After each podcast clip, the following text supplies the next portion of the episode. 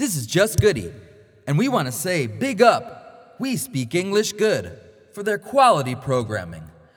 Herb tree, herb tree, blazing all the time.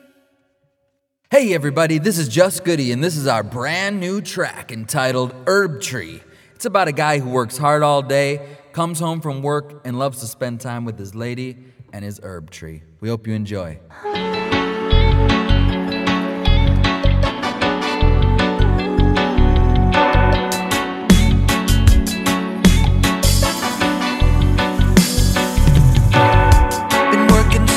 Hard all day, can't wait to get home. Been missing you all damn day, gonna light up a cone. Take a hit and I'm floating away. You by my side in the is red, like a fast car shifting lanes, straight to my brain. Herb tree, herb tree, blazing all the time. Herb tree, herb tree, blazing all the time. You and me together, whoa, nothing could be better, no. Herb tree, herb tree, blazing all the time.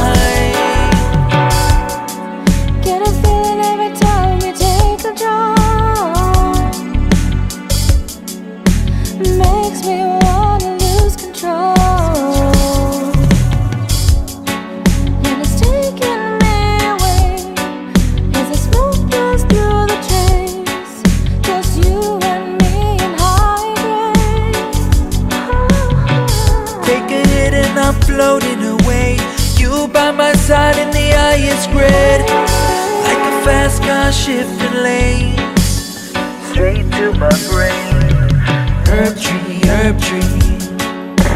Blazing all the time. Herb tree, herb tree. Blazing all the time. You and me together, whoa.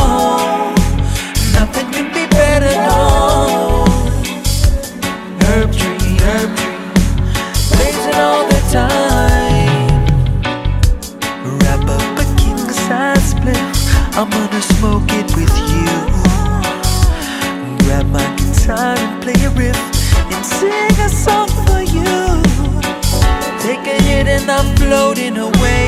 You by my side and the is red, like a fast car shifting lanes straight to my brain. Herb tree, herb tree, blazing all the time. Herb tree, herb tree, blazing all the time.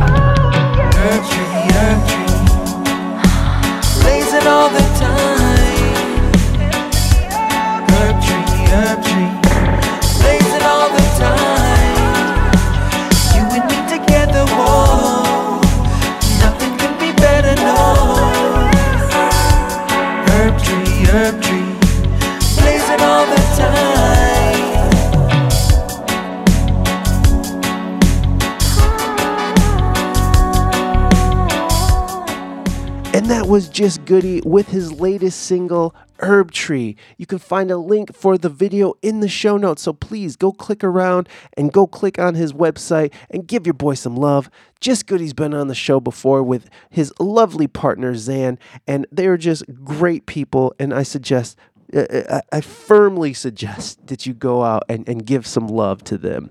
I also want to take this time to show some love to our new friends, Noteworthy PR. We are going to be partnering to bring you folks the best, the freshest, and the hottest new artists that this world has to offer. I'm super excited to be linking up with Noteworthy. These people are friends of mine, and I know that together we're going to bring you guys some really great artists. I cannot wait. And Goody is just the beginning. And if you need any PR needs, please go visit our friends at noteworthypublications.com. Oh, my bad. Noteworthy publicrelations.com. Let's just spell that out so we don't get this wrong. It's noteworthy, N O T E W O R T H Y P U B L I C R E L A T I O N S dot com. Go get yourself some. All right, noteworthy PR. I think I think that's everything. Okay, guys, let, let's start the show. Let's start this damn show.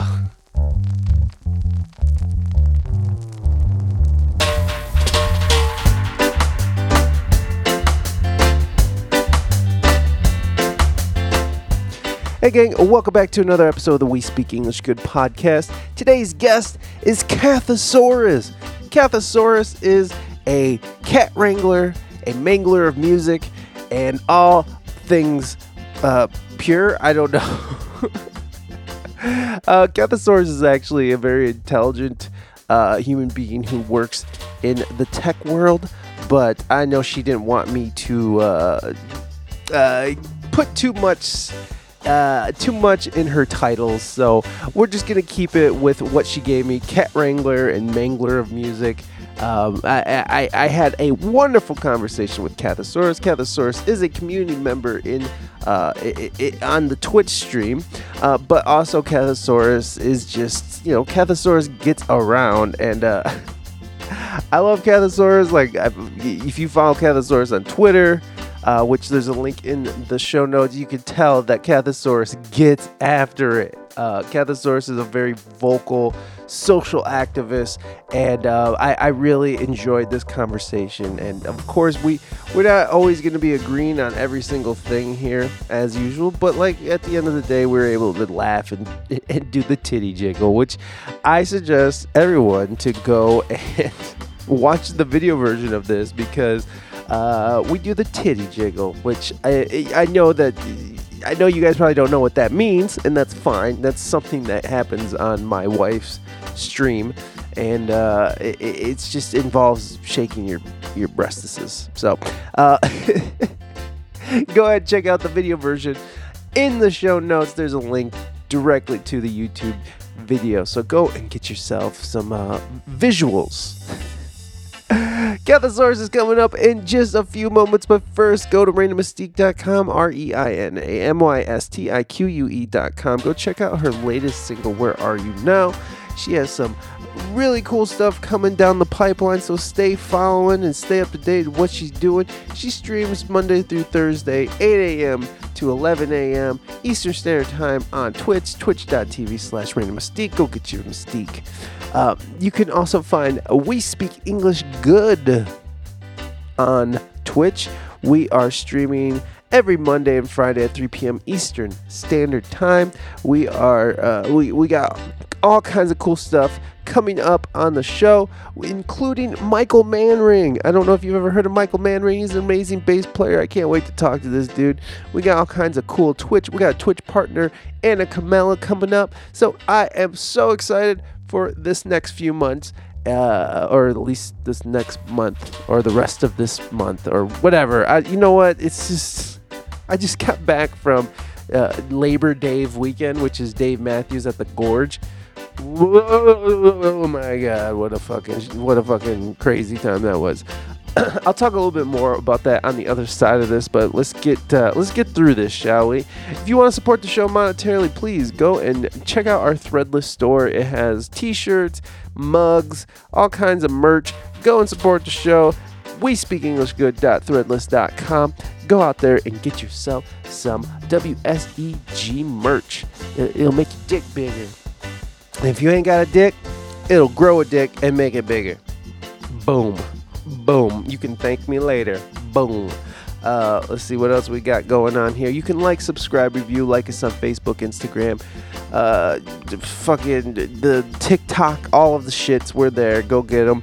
The links are in the show notes. You can also subscribe to us on Apple iTunes, follow us on Spotify or anywhere you get your podcast. You can also subscribe to us on YouTube's and the Twitches. You can also uh, leave a review for the show. Now, this is a very uh, helpful, free thing you can do to help the show. Just go onto your Apple iTunes account, write a review. Uh, if you like the show, give us a five star, and we'll read the review on the air. Even if it's not a five star review and you know you write something, it's fine. I'll go with it. Oh, still read it. In fact, I gotta go check on that because sometimes you guys put some shit in there and I don't even know what's going on. So, excuse me. Uh, I'm, I'm a little verklempt. Um, what you know? What we got? The new theme song is out. Uh, if you like the theme song to this podcast, it's a one minute and seven seconds of hot fire. So go out and listen to it. Uh, it's out on Spotify. You can find links in the show notes. We also have a new song coming out under the moniker WSEG. Uh, we, it's called Hamburger 2099. It's a stupid name. I just didn't know what else to name it. Um, it happens like that sometimes. You know, you uh, it's an instrumental song, so it's just whatever works. So that's what ended up coming out of it. So there it is. We got a new song coming out on September 20th. So please go and get the pre-save. The pre-saves are in the show notes, or you can just go to WeSpeakEnglishGood.com and there's a splash page that will take you right to the pre-save for your Spotify listening pleasures. Uh, let's see, that's about it. Um, we got a lot of stuff coming down the pipeline, guys. So uh, again, I'm just getting back into everything. I, I just got off the road. Um, I, I'll tell you all about it on the other side. Let's just uh, go ahead and get into this conversation that I had with the very intelligent and funny as fuck uh, Cathosaurus. Motherfuckers, get your notebooks. There's gonna be a quiz.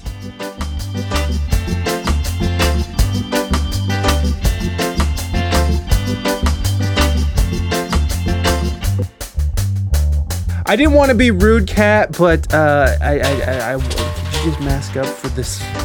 I just, you know, I heard the Delta variant is is, is, is going off over there. So, Oh, we got it bad. We got it bad. Yeah, so how is it, by the way? How is the thing? I mean, it seems like the lockdowns aren't as intense anymore, but Well, we're not in lockdown anymore, but the infections are going back up. I think the last I saw was 32,000 new cases yesterday. Oh so God. it's kind of, yeah. what what do you think? Do you think the country will lock down again? Yeah, Yeah, definitely. definitely. Yeah, What do you think? Uh, you think America will lock down again? Um, to be honest, I don't really know. Do you think you should? Have people learned? Uh, no. Well, I, I personally don't think we should. I, I, I don't think it's it's healthy for our our, our economy, which is uh, is dwindling down pretty well. A lot of people think that the economy is doing well, but but but a lot of people say it's not. I can't say that I understand all that much, but you know, I don't think it would be good for us to do it just because of the nature of who we are as a people. And I think everyone saw what happened last year when the lockdowns went on. So uh, I don't think it's a great idea, but I don't think, but I don't know. You know, uh, the death rates are going down but the infections are going up. So I'm not sure if it's if it's called for, you know. And I, I don't want to be insensitive here because I know a lot of people uh, suffered greatly from this pandemic. So uh, you know, I I hope not is what I think. is what I I don't. But I don't think that we we would do well with it. What's up, Wild but sober? Welcome, buddy. Say, we're uh, as far as the UK is concerned, the schools are just about to reopen. Um, at the moment, children have not been offered the vaccination. Schools are reopening without mask mandates, without anything like that, without any kind of ventilation or preventative measures of that nature. So you've got to think that um, it's going to run rampant again for the third time. So we kind of the first the first wave of lockdowns saw people in um, like nursing homes and old people's homes take the brunt of the deaths, and we had like over 150,000 deaths excess over what should have been uh, at that time. Um, then, as we, we've had our basically most of our vaccine rollout through adults, but they still haven't decided whether to vaccinate children, which seems ludicrous to me to at least offer it. Um, so, what's going to happen when schools reopen? I think it's just a, a world of hurt. But Yeah. you know, nobody listens to me, so what can I tell them? Puppet Princess, welcome in. Uh, you, do you think that uh, do you think that at some point the UK should lock down if it gets out of if, if the infection rate keeps going the way it is? Or, or Um, I don't. I don't think there's going to be any choice. Uh, on both the occasions that we did it, we locked down too late, and um, after ignoring most of the advice from scientists who were saying we need to do it. Um, I don't doubt that the same thing will occur this time. So if we do lock down, they'll do it too late after the horse has bolted, uh, and probably end up opening up too soon. There is now a significant proportion, I would say, significant um, proportion of the population that don't believe in um, in the science. Think you know, finger quotes. Um, people who won't mask up, who won't take the vaccine, who've listened to people who really ought to shut up. Um, who uh, uh, and uh, espouse themselves as being experts. They probably the same say the same thing about me, but you know that's up to them. Um, I don't see it as being. I, I think there will be a lot more deaths. Yes, I do. Sadly, Wow. and I'm and I'm sad about that. I am, but I think it's inevitable. Yeah. Hmm. Wow, that's crazy. There, there will always be non-believers. Yeah, I, I mean, even if you don't think that the masks, I mean, like the thing is that you can't just say the masks don't do anything and that the vaccines don't do anything. And that's what I'm hearing from some people where it's like they do absolutely nothing, you know, like, and it's like, well, even on a just when you think about it in a logical layman way, when you talk, you tend to spit. Okay, so if and if you sneeze or whatever, it tends to uh, liquid comes out. So having at least a barrier there is, seems to make sense.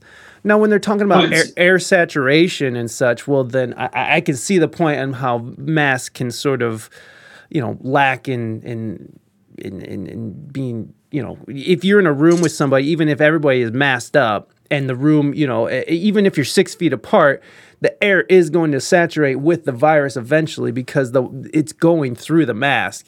Um, so there is that side of it where you have sort of air saturation isn't going to be stopped by a mask. Neither is six feet apart. I'm not advocating for not, you know, for six feet distance or, or you know, whatever. But I'm just saying I see that side of where people are making that point.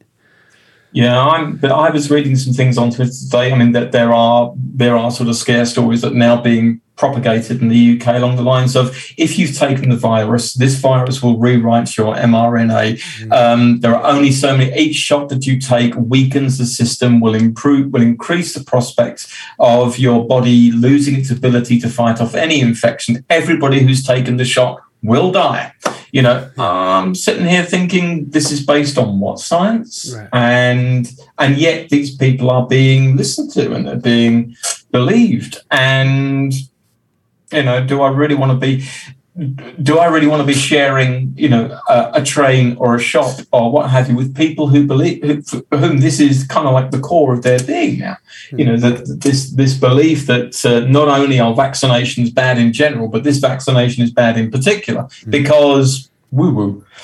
Um, no, Well, there there is there are people having adverse effects and there's people with breakthrough cases you know these these sort of things. And then we have our especially in america we had our government uh, um, you know lie to us several times uh, in different ways mask no mask take the vaccine don't take the vaccine you know governments lie to you. What is this nonsense you're talking about? Governments never lie to us. Well, but but you can see how people could get a little off put by you getting all these mixed messages. There are I mean, there are breakthrough cases. There are, you know, people are getting sick from and it's less than, which, you know, thank God that that that they're not uh, is fully affected by the virus as that as they could be. But uh, I mean, you know, there's still no denying that there's adverse reactions. There's people dying. There's uh, governments lying. Uh, people all around us telling us different things. The media telling us different things. I mean, I, I can see how people get a little confused on what's real, what's not, and what's safe and what it, you know what's harmful. I mean, I, I, I- don't know what. How does that fall on your ears? Um, I've never had smallpox. I've never had measles. I've never had chicken. You know, I've never had any of the disease. I've never had polio. All of the diseases which were wiped out by vaccinations, um, or yeah, wiped out by vaccinations really from the population um, in the 10, 20, 30, 50 years before I was born. So do I kind so do I think that generally they're a good rather than a um, than this great unknown? Yes, I do. Were these vaccinations rushed through very quickly? Well, they seemed to come through very quickly, but they were based on science, which was, you know, 10, 15, 20 years old. So it wasn't that there was a new process behind these vaccinations. Uh, it was that they were based upon, you know, an, an existing body of knowledge. Do I trust that body of knowledge? Yes, I do. Do I think, do I feel better for having been double jabbed? Yes, I do. Am I worried that I'm going to, you know, fall over with my um, my mRNA falling falling apart or leaving me uh, everything else? Well, if it does, well, then more for me. But I feel better that I've had it done. I feel like I'm doing my part for the community of people, including people in my own family and close circle who can't be vaccinated because of other existing conditions. So my part of helping to, you know, to reduce the number of people who can become reservoirs of vaccine is as much to help protect them as it is anybody else. And also people I don't know, anybody that I don't know, hmm. but with whom I might come into contact with their contacts. You know, I've done my little bit to try and help cut down the, you know, the, the transmission to them. I feel okay about that. Yeah, yeah, and, and that, that's you know, go get vaccinated, folks. Enjoy that. get that done. Uh, what's up, bike me? Uh, well, breath that goes around the mask or straight out for the people that insist, oh, insist on lifting to speak. Yeah. Well, I mean, the, the, the it's just air goes straight through your mask. I mean, if you blow out through your mask, air is coming out, and and the particles that make up the virus are definitely smaller than the little cotton fibers on your little double cotton thing that you bought at the store. You know. Yeah, I've just seen what Puppet Princess has put in the uh, in the um, in the chat. Absolutely, I mean, we had some absolute, you know, farcical situations where we're told to do one thing by, you know, by Yes. by by our our, our great leaders, uh, but yet what they actually do themselves is completely the opposite. Right. You know, and uh, thankfully he was forced to. Well, thankfully, finally, one of the government resigned over some uh, over something that, that uh, you know that any reasonable uh, member of government would have res- would have resigned over. He did finally. He was forced out. Good on him, or good good that he did. Yeah, that that that's the that's another thing, you know. I mean, on top of like these these companies who have no the, you know, they have no accountability. So if people are getting hurt and dying from it, there's no accountability. There's you know, there's no courts involved because it's just a free run. It just today was approved by the FDA here. Pfizer's was just today approved by the FDA today. So I mean, I see all the different back and forth and what's wrong, but the most disgusting part about it was when you did see our leaders, fucking Newsom out in California, which you know uh, he was such a joke. Uh, he was out there having dinners, making deals with movie companies. I remember seeing a video where this lady she spent all this money to get her her restaurant in outdoor dining, eh, you know, get it up to standards. And then LA decided to no, no outdoor dining either, none. And then she literally walks around the corner and sees an entire movie production with people eating outside. And so it turned into this like really you know have have not situation where like you know people who didn't have anything were just sort of shit out of luck and if you had money you could do whatever you wanted still so there was a lot of mixed messages going to people about this whole virus, the vaccine, the just just how how our leaders act, how the media presents the situation. I I mean, like I, I definitely see why people are scared and why people are are questioning everything now.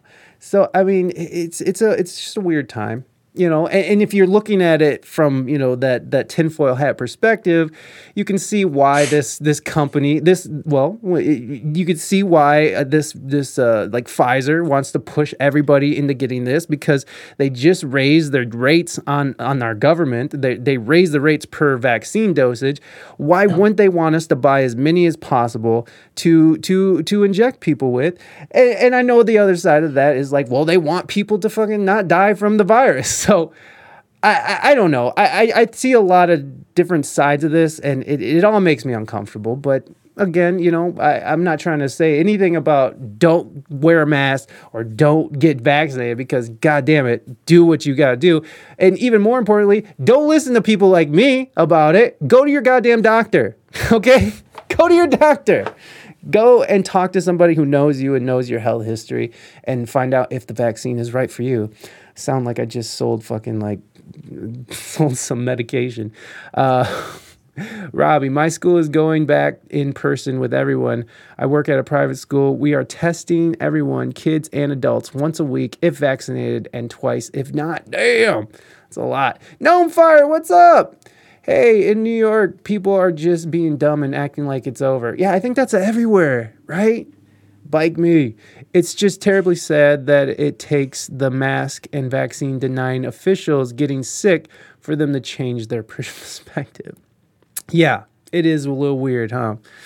Honestly, if you remove the last 10 years, at any point in history, people would have been running to get the vaccine. Yeah. Well, and also, I don't know, but the vaccine, like, again, this whole vaccine, always a good Monday. Thank you, Baba. It, but the, shit, I forgot what I was to say. I got distracted by chat. Anyways, Kat, uh, you want to add anything else here? I'm just sort of reading chat, going on it. Uh, I'm watching. Basically, my main interest in the in the in what happens with COVID and infection rates and so on here is, you know, I'm waiting to get out of this country. Uh, first weekend, well, basically the first of November or as soon thereafter as I can get on a train. And what I don't want to have happen is, you know, borders to be closed to us again, or countries, you know, blacklist us, red list us, whatever term you want to use, um, so that I can't get out. So that's an entirely selfish point of view. But I mean, I've had my double vaccinations. I've got my um, EU approved um, proof of or vaccination passport, and you know that's a whole other uh, hill of beans that people have set the face against. That we should not uh, have to produce uh, some kind of proof that we've been vaccinated. Okay, no, I want to show my proof. Let me the hell out of this place. so um, yeah, take my passport, please. Hey, no fire. Uh, Wooded Wilder. So people from East Coast starting to coming started coming to Florida for business. Oh wait, Florida had the best economies throughout the pandemic, though. Yeah. Well, yeah, and here's the other thing about the United States is that even the the places that didn't mask or never shut down had uh, the same. It was about the same uh, death rates, same infection rates. So there is a little bit of conflicting evidence on how much all uh, the effectiveness of all this is. Um, but you know, uh, we're gonna go on, and governments are gonna make their decisions the way they are, and we'll have to just either fall in line. The passport thing, uh, as an American, I just fundamentally, I just am against it. Like, I just think that it's just such a horribly invasive thing. Uh, it, I, I, I, I hate the fact that, like in New York City, uh, when you think about it like this, uh, in New York City, right, they've sort of made it so you have to have your vaccinations to get into most places. Uh, even the stupid fucking mayor got on TV was like, if you want your life back, if you want old New York to come back, well, blah, blah, blah, blah, blah the problem is is that the people the majority of the people who are not vaccinated are the people are, are the poorest and and and they're they're the minority peoples and it how is this going to affect them the people who are the least amount least vaccinated how is this going to affect their day-to-day life uh, are they going to you Were, know pe- were people in the US being charged for vaccine? My No, no, no. understanding was that no it's free Yeah. So to say so, then my, then says why are why if it's true that that is the section or the cohort that is least vaccinated, why is that? Why has the message that this free um, medical good or uh, or or wonder or however you want to, pro- why haven't they taken it up if that's the case? Where where's the disconnect? Where is the it the disconnect is in the amount oh, okay first of all tuskegee the tuskegee um well? Yeah. Okay. That's okay Fair enough. I, I I I can see why there are why why there's portions of the POC communities that are like, hey, we extremely leery of being Yes. experimented on by by government, Right. by, by white government. Yeah, absolutely. and um and then and then you also have the the horrible amount of misinformation that's given out by our media governments and medical uh medical communities the thing is that there's misinformation everywhere the goddamn president stammers misinformation all the time. He just said that we had 350 million vaccinated people and we're doing fine. Huh? What? What the fuck? You idiot? Uh, i voted for him. I voted for that piece of shit. Uh, but you know, I, when you see all the this conflicting information, you have this horrible history of being experimented on. I I, I can I, I completely understand why people are uh, out of sorts about this, especially Americans. We tend to be a little bit more combative about everything. Uh, so I, I I don't know. I, I don't know how we would even get past this. I did see. I did see like some good ideas on how to sort of get people um, in get people more excited about excited about getting vaccinated, but uh, you know, like by appealing to the, the demographic. So, like, you have a, a huge swath of Trump supporters who are def, you know, QAnon. They're in, right? you know, nothing against Trump supporters. Everybody, if you vote for Trump, whatever, that's on you fuck that guy. Uh, but the the uh, but but you know if we had Trump, which he just did by the way, Trump get on TV, be like, go get vaccinated. Maybe that would get people. Maybe have Charlamagne tha God get on 10 106 in the park. a- And be like, yo, let's get vaccinated. Let's go. You know, like maybe have, maybe actually put in effort to reach these demographics uh, that are you know unvaccinated obviously there's people that are just never going to do it and and you know whatever but it, it's just it seems like the effort has been very much um it's been concentrated on just it, it just been very concentrated on like um on, on like maybe middle class America, you know what I mean? Mostly, if that makes sense. I don't know as an outsider if that makes sense, but it's a it, it seems like it's just been marketed to white people as I I guess as what I'm saying. Um, it, it seems like very little effort has been to market this drug to everyone else. But maybe I'm wrong. Maybe I'm just in my own little bubble. I don't trust politicians. I do trust science. Fair enough. Uh, I don't know. What do, what do you think? I mean, do, I, I know you're like in your way with uh, with you know get vaccinated, get you know stay safe. But I mean, do you can you see the other side? Do you see how this could be an issue for especially for Americans?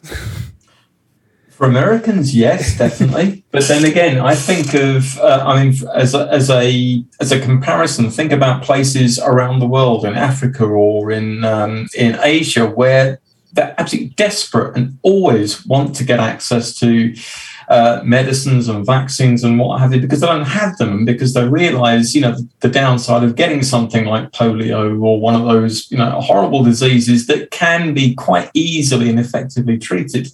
Um, the message there doesn't doesn't have such a uh, they don't have to be convinced quite so much and mm, i wonder if we've become just a little bit too complacent in the west you know we've got used to the fact that we don't have these horrible diseases that we used to have to deal with um, because they've been largely vaccinated out of the population and herd immunity has been built up uh, and therefore there is now a I don't know, uh, almost like a, a blase attitude to it. Well, I'll be all right. You know, I'm in good health. I take lots of vitamins. You know, I pump bleach into my blood. I shine lots of ultraviolet light on me. Of course, I'm going to be fine. You know, isn't isn't that isn't that how it works? Like, didn't I hear a president of, of a certain country saying that not so many months ago? Woo! Whoa, snap! hey, golly, no, no, yeah. Um, again, fuck that guy. But the, uh, I, I, it, I, I just see, I can just see it, and whether this is the wrong decision or not to, you know, not get vaccinated or or to get vaccinated, it, it- we'll see because. Again, this is an experimental. I mean, I thing. see. So, sorry, just, uh, Please, to me, I- interject. I, was, I, I was reading today about uh, in California that uh, public public public sector workers are now being told basically vaccinate or you're out of a job. Yeah. you know, um, and there are like 150, I think it was, law enforcement officers in the city of San Francisco saying we don't want to get vaccinated, and basically they're being told. You know, do it, or you're going to be out of a job. Um, maybe that's what it takes. And I'm not saying that.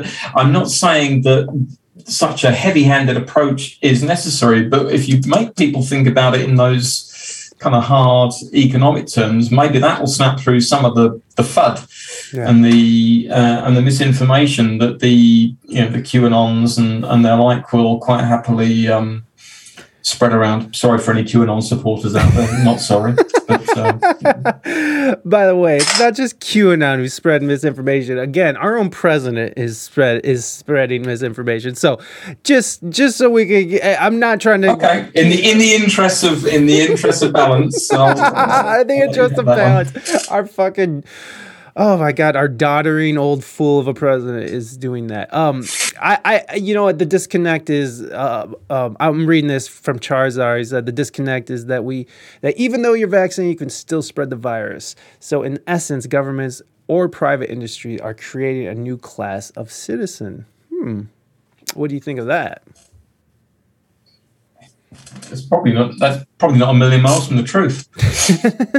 I mean, I mean, no, seriously. I mean, you you can see the stratification taking place. Do you have the? mhm. Excuse me. Have you had one shot? Have you had two shots? So basically, you know. So I fall into a category now where I can go to countries because I've had double vaccinations and not have to worry about uh, quarantining when I come back, even if those countries then go on to the so-called red list or amber list as far as UK is concerned. The fact is, I've got zero intention of coming back to the UK anyway, so so I don't intend to come back. I wouldn't have to um, re-quarantine when I did, but yeah, there's definitely. Um, there's definitely a almost like a not a have and a have nots, but have had done and have not had done and, and will not have done. Um, the the irony though is when we have um, mass protests here in the UK talking about oh give us back our freedom the day after they've been given their freedom back by not having to mask anymore by not having to um, uh, you know wear masks while they're inside shops it, without having to show proof uh, of a of a medical exemption or something like that. I mean, you know, what freedom what freedom is it you want? You know, I, I, I get people complaining and uh, and demonstrating for freedom, but exactly what freedom is it that you think you don't have? I don't know. I know, no. Um, being forced to be vaccinated one year in a category who will never feel bad symptoms from the virus is inhumane. Silence sciences that people that have caught COVID who have survived, which is the majority of people, develop a better hum- immune system against the disease than vaccine gives. All right. Well, I, I, I don't know about that, Charizard. Um, see, see, see, there's there's these different conflicting ideas as well, where like they're saying that the that the non-vaccinated are making these the virus mutate, and then there's another side of it where it's saying that the vaccines are making it mutate, and technically this is immune therapy because we're not really killing the the disease itself, we're just sort of tampering it. Um, so it's not even really a vaccine per se but you know whatever we'll call it whatever we want. So so I, I don't know. What do you think about that idea that maybe the vaccines are sort of contributing to the to the variations that we're seeing? Well, maybe they are, but what's a what's a bigger contributor to the variations, uh, or to the to we say to the outbreak, and then the uh, explosion in variants like the Delta variant is when governments, and I'm thinking here about the government of the United Kingdom in particular, are well aware of a new variant um, occurring in somewhere like India and deciding not to close down India as a destination, sorry, as a place that can where people can travel to freely here because of political expediency, because our, our great leader, Alexander Boris de Pfeffel Johnson, decided that he really desperately wanted a trade deal with India. So he hmm. kept the travel corridors open between India and the United Kingdom for three or four weeks after having been told, no, you know, look, they're flipping dropping dead from this new variant out there. No, no, no, we'll do this because I must go there for my photo opportunity. Which then didn't happen because the Indian government said, no, we need to cancel this photo opportunity, by which time Delta variant was here. Now, that's not to criticize the you know, India as a nation. Uh, it was to criticize our government because they should have put, shut down the borders or they should have shut down that particular travel corridor. But no, Delta variant got here and then it was, you know, it was off to the races. By the time that they had decided to actually close that corridor down, it was too late. Again, too little, far too late. It's, it's, time and again, I'm more worried and I'm more concerned about the effects of um, incompetence like that than I am the thought that maybe having vaccines are forcing it down this path or that path. You know, we're doing a bang up job of pro- uh, providing an environment where these variants can take hold. Whether or not we use, um, whether or not the vaccines are contributing to that. Did that make sense? I think I had a point there and I kind of went at it. it, it, it makes enough sense. it makes enough. Uh, you're Indian, so you can say shit like that. Yeah, no. Well, that that's the interesting thing, right? Like because uh, when you talk about these trade deals and stuff, is, is that sort of going along with what's happening with Brexit right now? And I know things sort of got just sort of Ooh, yes, yes. Well, exactly. So here, you know, so if you want to talk about break shite, sorry, I don't call it Brexit because it was just designed purely to break shite, and it has done so in a spectacular fashion. Um, so if so, in the interest of balance, um, I'm not going to give you a balanced view of Brexit because I complete, I completely and 100 percent disagreed with it from the word go. It should never have happened. It should never have been put to the to the population as um, as a referendum because because the basis on which it was put as a referendum was flawed, and I'll come back to that if you're interested. The problem we have now is that we had um, most favoured trading nation status with the with the biggest economic bloc right on our doorstep, and now we are treated as a third party. The United Kingdom is treated as a third nation um, by the European Union. So all of a sudden, there's a whole manner of blocks and red tape and problems with logistics and customs and basically trade trade of goods between the UK and Europe has has, has effectively ground to a halt. Um, so, in the desperation to replace that, you see the government, you know, flailing around trying to replace it with trade deals, like with Australia, and they tout this marvelous new free trade deal with Australia, which accounts for 0.17 percent of our trade with other um, with other nations, whereas we've just willingly given away the 40 percent of our trade that we had with the European Union. So again, the, the Indian trade deal was designed to give Alexander Boris de Pfeffel Johnson a quick PR win um, that he could point to and say, look at this great deal. But it's a great deal for India. It's not such a great deal for um, it's not such a great deal for um, for the United Kingdom. But we're on a high we, the United Kingdom, are now on the weakest of all possible feet because you know, we have a, we have a terribly weak hand that everybody knows it. So nobody's going to give us a terribly good deal because they know that we've got nothing to to back it up with. You know, it's like it's like it's like trying to it's like trying to win a hand of poker when you know that all you've got is a hand of absolutely duff cards, and so does everybody else. They also know that you've got no cards in your hand. Why did uh, so what what even started the whole wh- wh- i mean because because i looked into it a little bit and i and i know immigration had something to do with it and and and uh, just terror laws have something to do with it and so can you kind of give us a reason why it was sort of something that even came to be Right. Well, this might take. This might take. I'm going to give myself five minutes, and I should uh, probably set myself a timer. So here we go. all right there is a difference between the reasons why people wanted to have a referendum and the reasons why the referendum even came about in the first place. So I'm going to go back a little bit in time, just a little bit. 2010, the, Cons- the Conservative Party became the largest party in government, but they did not have a majority. They had to go into a coalition with the Liberal Democrats in the United Kingdom. And the Conservative Party was scared that the right wing of their party were going to effectively boot out the, the moderates and the and the pro-European people, and that uh, and would actually join forces with what was then called UKIP, the United Kingdom Independence Party, to campaign for leaving the European Union. So, as a as a sop to the right wing of his own party, David Cameron said to them, if you don't do this, if you give me five years in coalition with the Liberal Democrats, then I will, then we will hold a referendum within a year or two of winning the next election about whether we stay in or leave the European Union. So that was why the referendum was first put on it, because David Cameron was a was a twat who was scared of a certain part of his own party. So that's the first part.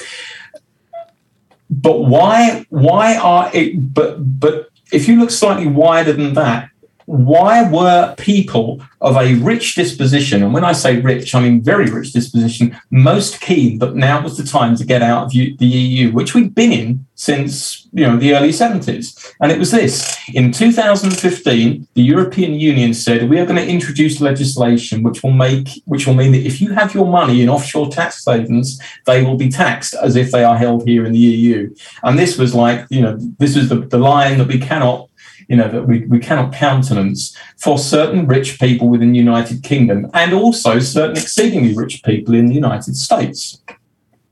So they decided that they had to get us out of the EU, otherwise they'd end up having to pay tax, you know. But the problem was that a load of millionaires and billionaires going to the British public and saying, "Can we please leave the EU because we don't want to pay tax?" probably was never going to pass muster. Nobody would ever vote for that. So they had to appeal to people's sense of nationalism and fear of the foreigner and fear of an EU army and fear of Turkey joining the and all of these lies that were then put forward as being, you know, this is why we've got to get out of the EU. We don't want these unelected bureaucrats in Brussels making our laws. Um, and that was the basis of the of the Leave EU uh, and Vote Leave campaigns. Basically, a bunch of lies. What they needed was the population or the people who voted in the referendum to vote to leave.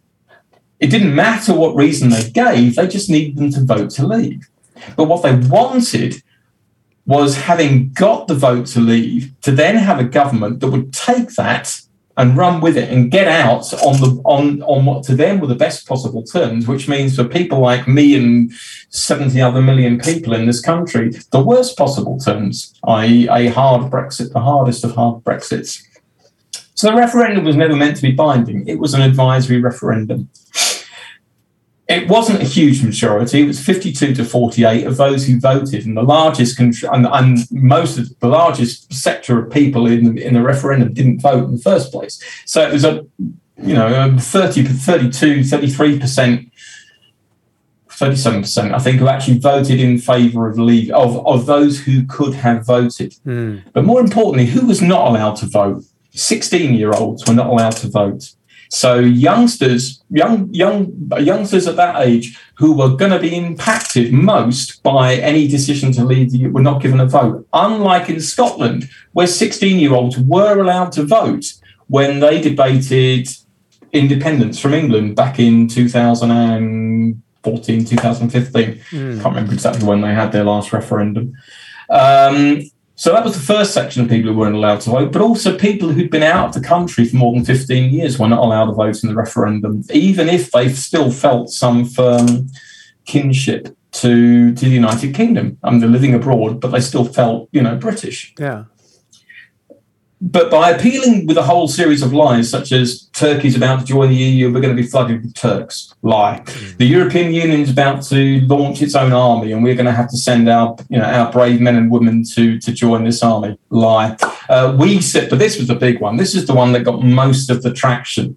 Uh, wrongly, uh, we send 350 million pounds a week to the European Union. Let's give it to our NHS instead. And they put this on the side of a bus. Boris uh, Alexander Boris de Pfeffel Johnson uh, and Michael Gove stood in front of this bus and said, "Oh, absolutely, we'll do this." And the day after the referendum result came, they said, "Well, that was actually a lie. We didn't mean that. We can't do that. You know, it didn't look good."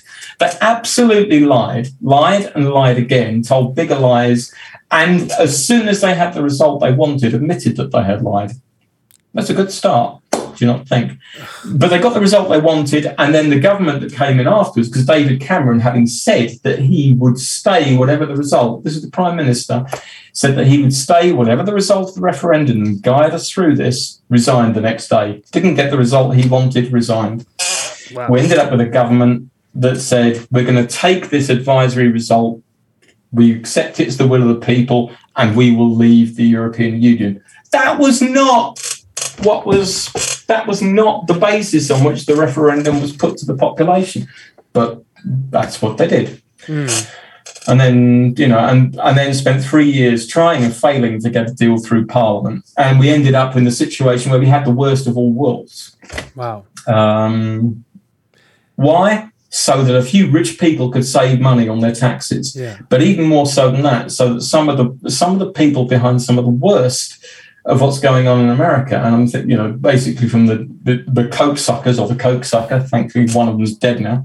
Um, and Grover Norquist and the in the World Economic Forum and the um, World Taxpayers Organization, the Institute, umpteen million right wing libertarian think tanks have taken a look at you know, this little island off the coast of Europe and thought, hmm, if we could segment that away from Europe and if we could get them to drop all of their regulation for employment protection, environment protection, stuff like that, and open up to this notion of free ports or charter cities and start our businesses there with a nice captive workforce who, you know, basically don't have any employment protection anymore, probably don't have any food on the shelves because we don't have a lot of food on the shelves at the moment, stuff like that we could have a right, right nice time with our companies over there on the edge of Europe, but not being controlled by Europe.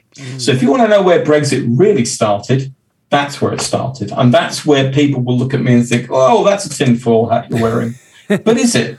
Right. So I will accept, you know, people can can dig into it and I'll quite happily provide, you know, um, pointers towards um, towards the arguments and the evidence that have swayed me or moved me in that particular direction. Brexit was sold to the people as this great thing about, you know, taking back control of our borders and stopping immigration and this and that and the other. And it was never about that. I mean, it was the single biggest lie ever foisted on this country. And now this country is going down the tubes and it will take a generation to pull itself out of it if it ever does. Wow. So does that answer your question? I did say I would go off on one if you asked me that. No. I, I appreciate that because I've never had anybody really break it down. I you know I, I read some things and and I you know I still the biggest thing that I've that I've heard from it and this is coming from a music side is that touring now for for UK Oh, God, yeah. residents is is a nightmare. Yeah, I mean, basically, so if you are a UK band um, and you were used to going and touring in Europe, for example, now there is a whole raft of extra um, visas and uh, customs documents in relation to your touring gear and equipment and stuff like that that actually make it uneconomical to do it. But the heart, but the worst part of this is that the European Union offered the UK a deal that would stop that from becoming a problem, and the UK turned it down because they did not want a situation because the because they didn't want it they didn't want a situation where Europe was seen to be the um, you know the, the white knight the the good guys in this. So by saying no we're not going to take that yeah they've absolutely stuffed it for for you know for UK bands and I feel enormously sorry for them. UK students we used to be a part of an exchange scheme with European universities called the Erasmus scheme the European Union offered to allow UK students the chance to remain in that, and the government said no. We will start our own scheme. What they call it, the Turing scheme or something, which is but a fraction of what the Erasmus scheme offered. But because it's it's it's our thing rather than their thing, that's deemed to be somehow better. It isn't. In all respects, we end up with you know the worst end of a very shitty stick, and it's it's frustrating. It really is. So, following, so let's say that your quote unquote tinfoil theory is uh, is is what is real. Right. What would be the point to do this? Because wouldn't that eventually just hurt the UK to a point of you know I I, I don't know like how how what, what would be the point to do this and why would they want to How keep it taking it? How does it play out? Is it okay? Well, let's think how about does it play out? Yeah. So now, so now that the UK is not in the European Union, we're no longer subject to any of the uh, the regulations and the guidance that the European Union puts on us. So all of the uh, employment protections that we used to have in place can now be junked. Okay. All of the environmental protections and environmental standards can be junked. Um, things like, whereas we had high food standards, so high, in fact, that we couldn't import things like chlorine washed chicken from the United States or hormone injected beef from the United States. That's You know, now now we can. You know, not I'm not saying that we, I'm not saying that I particularly want to. Right. I'm saying that that can now be done, and that wasn't possible before. Oh, that's Um. So you know, so so basically, this place, this this little island uh, off the northwest coast of Europe, um, becomes attractive to people who want to who want to place their businesses here. But have a workforce that doesn't have the employment protections they used to have, where you don't have to provide um, pensions or health insurance or stuff like that, where you can probably get away with paying them less than they used to be, because who's going to because who's going to say otherwise? Right. Um, And what other options do you have? Well, if you're a, if you're a UK employee and you don't have the um, the ability or the or the willingness to move to another country, oh, and by the way, of course, we've also lost our rights to live and work uh, and travel uh, to 27 other states that we used to have. That was freedom of movement. We used to have that. We don't have that anymore. Um, then they're kind of stuck here in the UK. Ooh. Um, sorry, I was just seeing what somebody had written there in, in chat. Sorry, it Oh. caught my eye. Um, so it's attractive to those, as I mentioned earlier, the the the the the libertarian thinkers and shakers who actually want to set this country up as a very cheap and deregulated place to do business. And this is not the only country in the world where this is being uh, where this is being considered. It's already taking place in Honduras. Look into a, a city called Roatan. Um, but they'll do it. They're going to try to do it here.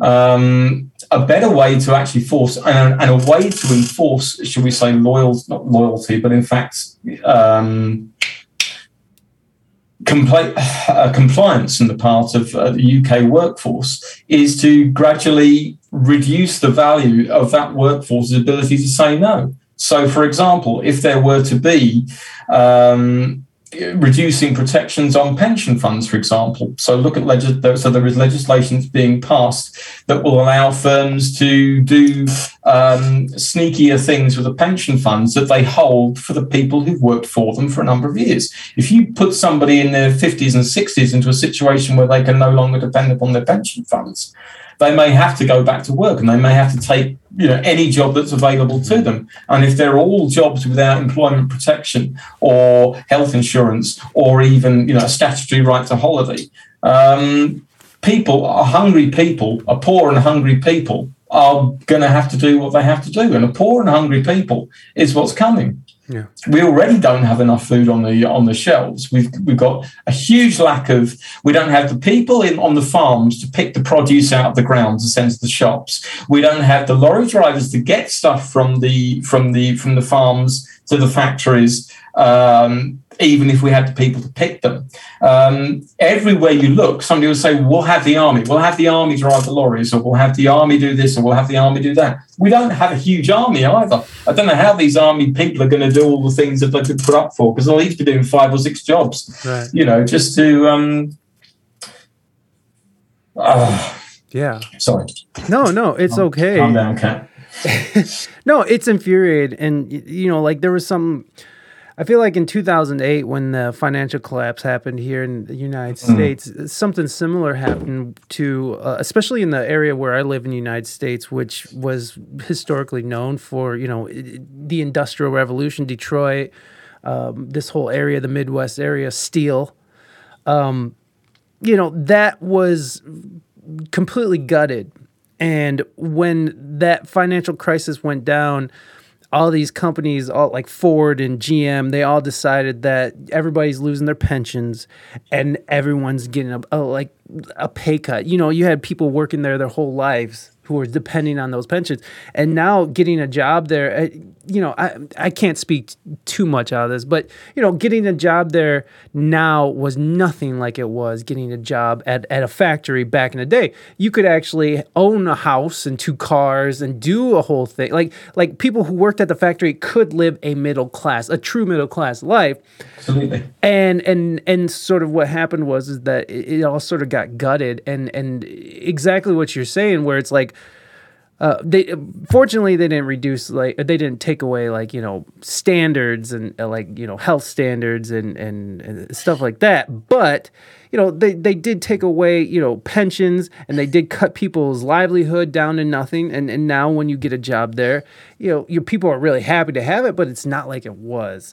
And Yeah. and and going forward you know I could see uh, maybe you know another financial crisis absolutely taking things out or or AI or whatever but Well, funny you should say that. I mean, we had we had a same time, two thousand eight. There were a number of banks that got into severe difficulties over here. A couple were let fold. Mm, Others were saved by the government, and the government then took a you know a part ownership in them, and uh, as as indeed was right and fair.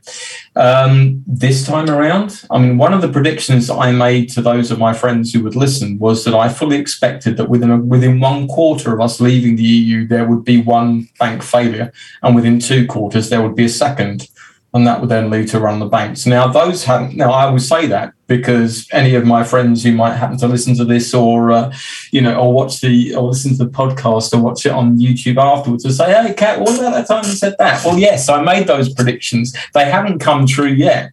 But I think that's only a matter of timing rather than the fact that they won't happen. Uh, and at that point, the shock that this time around, this government particularly will not look to save those banks, will not look to save the deposits of those people. Um, so, you know, for that reason, I took the steps of, of moving my money out of UK, the money that I had uh, out of UK banks and putting it out outside the scope of that shock. Of that shock, Wow. so that if it happened, I couldn't protect everybody else, but at least make damn sure I wasn't going to lose, um, you know, what what I did have um, from from those activities, Yeah. you know, from those events, and I tried to um, convince the people around me that they might want to think about doing the same. They didn't have to do it, they didn't necessarily have to do it the same way that I did it, but that they should at least think about the possibility. What if you go to what if you go to the bank in the morning and you know you can't get your money out? And there was quite prescient BBC drama series called Years and Years. I don't know whether it's made it's whether it was I, I know it was shown on the states, but which actually showed that kind of thing, and it kind of mapped out over the next ten years what could happen. Um, and one of the things that happened was a large, you know, a large run and collapse of banks, and then suddenly everybody's stuck in being in the gig economy and having five or six jobs, just trying to scrape a, you know, scrape a living and put some food on the table. Um, sorry, I'm too old to do that.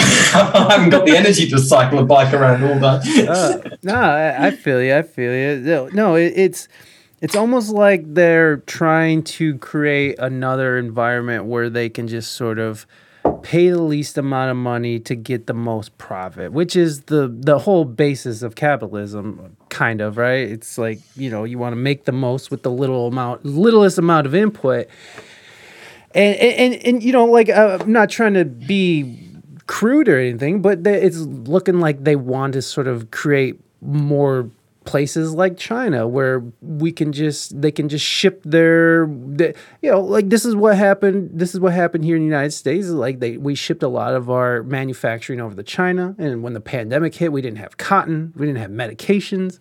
And and and even when now now with the with the pretty widely accepted lab leak you know that that whole situation came from America too where we couldn't do those experiments here and we couldn't you know we couldn't fund these kind of this kind of research here because of our regulations. So why don't we just ship it over to china where we can just do whatever we want because you know because why not? We'll just shit all over those people.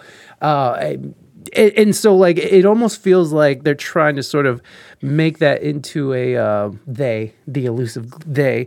Um, it seems like it's like people are the powers that be are trying to exploit its workforce to the to, to the fullest potential. Would you agree with that, or or I would. I no. I uh, pretty much. I think you got it word for word. I was just looking at something that it's me Calvo said. I always heard that Brexit was originated because the UK wanted to be great again. Paraphrase. Well, here's the thing.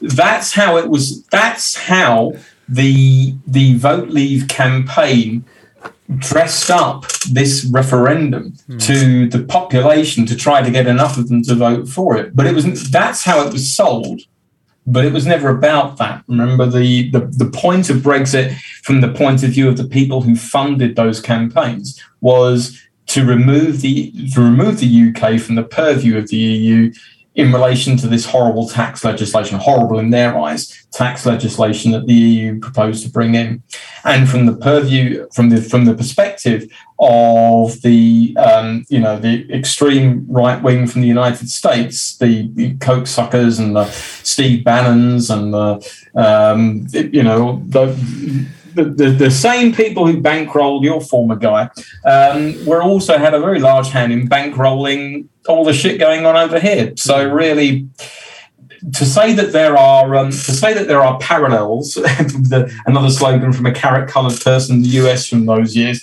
To say that there are parallels is absolutely it, it holds water. It bears examination. Yes, there are the same hands. We were jerking on the same strings. Yeah. Yeah, and, and that's what's so weird about it when people are saying, you know, tinfoil hat, you know, accusing people of being tinfoil hat. What what are you talking mm. about? It's like over these past few years, there just seems to be like this trust in in in government, in and I know there's a lot of mistrust, but it seems like, or not government, I would say trust in in corporate uh, interests and corporate like this idea that uh, Wall Street backs Joe Biden. So yay, you know, like what when when did this shift come to where we believe and and we think that these corporations are something somewhat of a benevolent force of nature? Like they like they really do have our best interests at heart and I, I I don't know where that comes from. Obviously, good marketing, I guess. But it's it's I, I don't know. I, I don't even know where I'm going with this in general. But it, just seems like we're. It, it does seem like if you look at it, you know, from a zoomed out position, that that they're trying to sort of uh, force us into this sort of slave like uh, way of living where it's like where where where they have to put fucking nets around the buildings so we're not jumping to our doom because all we do is work and exist in these in these you know near slave uh, environments. So like I, I don't know. Like it, it just seems to be uh, it, it seems it seems like a dark way to think about things but when you look at it like that it, it does seem to be the direction we are headed. It, indeed, and unfortunately, I mean, as an individual, you look at the situation. So myself, look at the situation and think, well, what can I do to affect change here? I, I, and the reality is, there's very, very little that I can do. We tried to, myself and, and, and people who thought similarly, tried to stop this from happening in the first place. Hmm. But the moment that the EU referendum went the way that it did, and then the moment that the 2019 general election went the way that did, you know, our hands were effectively tied. Um, which is why I no longer see any point whatsoever in staying here. I mean, to be fair, I wanted to leave, I wanted to go back to to play to Berlin where I used to live, you know, long before now. But other other issues uh, got in the way and stopped me from doing that. I felt quite ill, uh, and I wasn't in a position to go back. I mean, I'm over that now, but unfortunately, the time has now moved on, and I know, and I can't now go back to live there in the way that I used to. But having said that, I look at do I want to stay here long term? And I really don't. I really, really don't. This country is absolutely going down the tubes. Uh, and sadly, I think it will be at least a generation before it can pull itself back together. We are so deeply fractured between those who cannot cannot admit that Brexit was a bad idea, who are so sold on this notion of, you know, taking back control of our borders and getting back our blue passports, which we could always have, could always have had anyway, uh, and you know, all of the all of the jingoistic, nationalistic, populist rhetoric that they were that they were g'd up with by the um, by the Leave campaign. Um, and people like me who are so convinced that it was a bad that it was a bad deal and and the evidence of our eyes pretty much every day reinforces that it was you know the worst thing that could happen that's a that is a huge it's it's a divide that that's probably on a par between the divide between the kind of like the progressive and the you know and the small c conservative uh, side in the United States. You know, the, the kind all the, the kind of issues that you guys deal with over here, we deal with in the same way over here, uh, and it's very polarized. Uh, I don't see it changing, I, and I don't see that coming back. You know, within a generation, if then. Yeah. And I don't know. I I don't want to be around to see it. I don't want to be here to see it, and I certainly don't want to be here and having to queue up for no food on those shops and um, and surrounded by people who you know surrounded in an environment where people are being forced into that kind of you know near indentured servitude um, of a job because their their previous job protections are all gone. Yeah. and to say and, and here's the thing i mean people say well just because just because these regulations have been taken away doesn't mean companies are going to do it wrong you know companies are already firing their employees to rehire them on the worst terms because now they can Right. uh, unsurprisingly, not everybody's happy about this, and some people, when fired in these um, in these ways, don't then re-sign. But that's that's a cost of doing business to these, you know, to the companies. Fine. So some people don't come back. We'll find others. Yeah.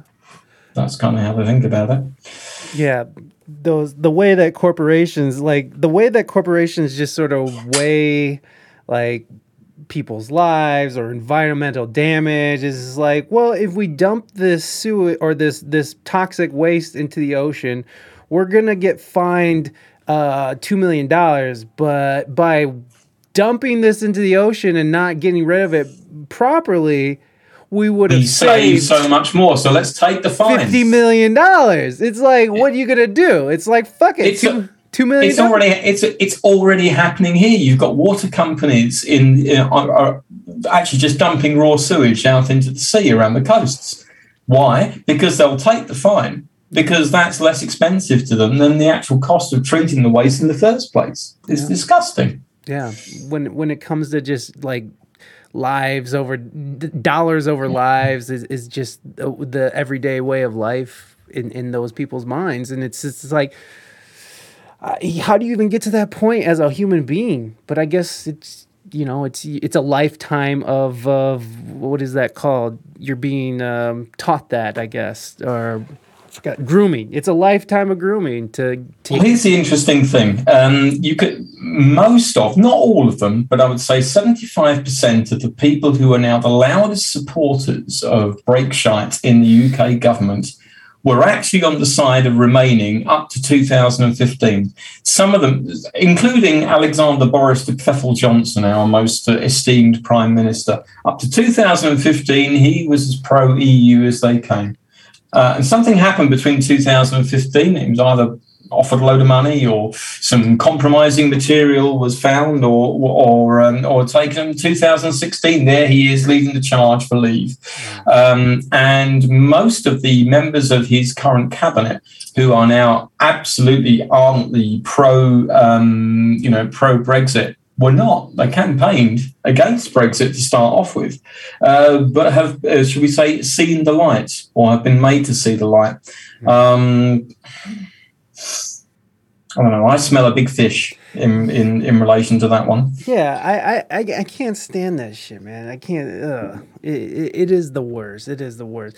Um, Reina wanted to know if you thought that Texas or California would pull a Brexit, and uh, I, I don't know. I mean, I, Well, I mean, it's been it's been talked. Both of them have been talked about in the past. Yeah. they? I mean, how many times have we, was it Calexit? I mean, I've heard the uh, the, the phrase for uh, um, there, but uh, and equally, you know, Texas um, uh, asserting its right to independence. I don't know. I mean, you can only imagine that seeing that that a um, you know a, a so-called popular vote gave permission to that within the UK would embolden those who want to see that for you know for for Texas for Texas or California. Um, I mean, I, I could I could see Texas and California doing it. I mean, I could see uh, large chunks of the of the United States just breaking off, like you know, like Northeast, you know, like the whole New England side, and then the South Georgia and Mississippi. You gotta take you gotta take Alabama and Arkansas though, and if Florida's down there, if fucking and then Texas would be its own thing, you know, and Midwest would be its own thing. So I, I mean, I could definitely see. I mean, the way we are so polarized in this country, it, it would not surprise me at all. Um, and, and it is interesting when you go to these different these different states, you really do feel like you're in different countries. Like it is a, like you go to Texas, you don't feel like you're in in, in the South America, you know, South American South you feel like you're in Texas. And I I happen to like Texas. My family come a lot of my family lives there or comes from that area besides Mexico. But like they, they sort of were in Texas. So I, I love Texas. It's a it's a cool place to me, but I know that there's some weird people there. Same way in California. I love California, but it's some weird people there too. Uh, yeah, small groups were able to get the masses to vote for policies that were only beneficial to those groups. Yeah, totally. Exactly. Yeah, it's it's it is. Uh, I wish that politicians would zoom out and see how their decisions can impact the world more than just focusing on getting reelected and passing what they want. Yeah, well, I don't I don't know how to change that. What would incentivize politicians to to actually work for the good of people rather than the good of themselves? I guess taking money out of it, not allowing all these uh, what do you call them? Uh, the the assholes that go and uh, you pay them to go and tell politicians how to vote. lobbyists, Lobbyists, yeah. PACs and uh, Tax and, and all that stuff. Yeah, I, I the mean, dark money. the, very very dark money. Uh, yeah, I mean, maybe starting there, getting money out of politics would probably help that. But how do you do that? uh, capitalism capitalism sees nature as a free resource until it all runs out. Mm. Um, what was Papa Sweet saying? Uh, carrot color. Do we have uh, do we have orange folks running around? we do. we do. He who shall not be ashamed. Yeah, the scourge of the South. Persona pumpkin. Punchable pumpkin. These- You're trying, Papa. You're trying to come. see, that's not that's not the association I want to have with the word pumpkins. I want to think of pumpkins as being, you know, a, a nice, happy children's song, Grammy uh, award winning. award winning, Grammy winning, absolutely. So uh, Yeah, we don't want to associate pumpkins with the No, other. we don't. The the the other. Yeah, I was just you know speaking about how you know people sort of change their mind or have special interests at heart. I was reading I was reading a little bit on the how the CIA sort of uh, helped the drug trade in uh, Afghanistan and how like uh, cars uh, what's his name cars Karzai? Karzai's brother, you know, Karzai was ins- instated as the the prime minister or whatever they have over there, and his brother was a, a, a drug lord out there. He was he is he was Scarface, uh, who was running the heroin uh, uh, trade, and so. You know, like back in the day, you saw soldiers just sort of standing around guarding poppy fields in Afghanistan. It's just, it, it, there's always it just seems like there's always some sort of ulterior motive to these these situations and uh, I mean money I, I don't know like uh, what what do you think about where we're at with Afghan? Oh, hold on. Let's let's do this because this has been in the queue for a while. We're gonna talk Oh, about we're gonna talk about Afghanistan, but I, but Papa asked for a had a question, and I have sort of been um, I forgot. So, uh, how do you feel about the exporting of American culture? Do you enjoy it? Do you feel it causes problems? Ooh, Papa, big Um, Papa. I guess in American culture, so here we're probably talking about English language culture. So we share. So in that respect, we share. We share. Um, you know the language in common. So if you were to ask this, for example, to somebody from France or Germany, where they feel their own native language culture being kind of like swamped by you know by not just culture from you know by by by culture from the United Kingdom but also from the United States as well. You probably get a different answer. Do I think it's do I think it's a bad thing? Personally no I don't. You know at the end of the day um I'm a huge fan of a whole bunch of you know things TV series films music what have you that comes across from the states but because we have that because we have that main language in common then it's not like i feel that my my nation's culture is being swamped by it. I mean i i think that the, the what we produce here in the united kingdom stands up and can kind of like punch its own weight with uh, with what comes in from the united states. So no i don't i don't personally and i'm and i i don't speak for the united kingdom but i don't get a sense that we feel that we're being kind of like drowned by it does that does that answer the question Uh, kind of. I think uh, you know. I, he asked uh, how you felt about exporting the exporting of American culture, and then uh, do do you enjoy it? Uh, well, personally, I do. Yes, uh, I mean not all of it, but then again, I don't enjoy all of.